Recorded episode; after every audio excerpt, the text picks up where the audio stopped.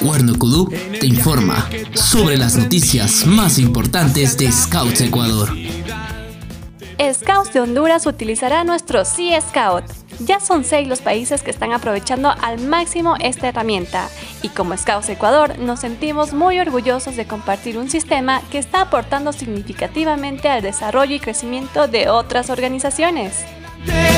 Josué Ruiz es el nuevo coordinador de mensajeros de la paz Ecuador y nos comparte la guía nacional para convertirte en un verdadero ciudadano activo y ser un mensajero de la paz.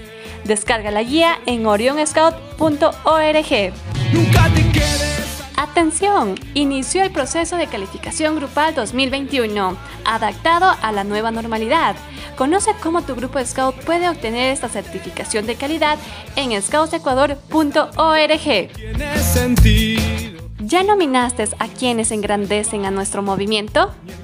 Tranquilo, aún estás a tiempo. El plazo vence el 25 de febrero, así que aún puedes nominarlos a través de nuestro sitio web. Pilas Caminantes y Roberts se aproxima el primer encuentro de participación juvenil, que se realizará del 19 al 22 de febrero. Prepárate y revisa todos los detalles en el boletín número 2 e inscríbete ya por el C Scout. La Oficina Scout Interamericana invita a caminantes, rovers y voluntarios a participar en el curso Comunícate, que se realizará el 6 y 7 de marzo, y en el que podrán desarrollar habilidades en comunicación y narración.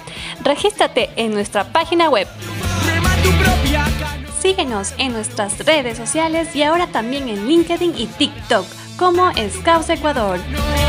Esto fue Cuerno Kudu Noticias, el informativo semanal de Scouts Ecuador.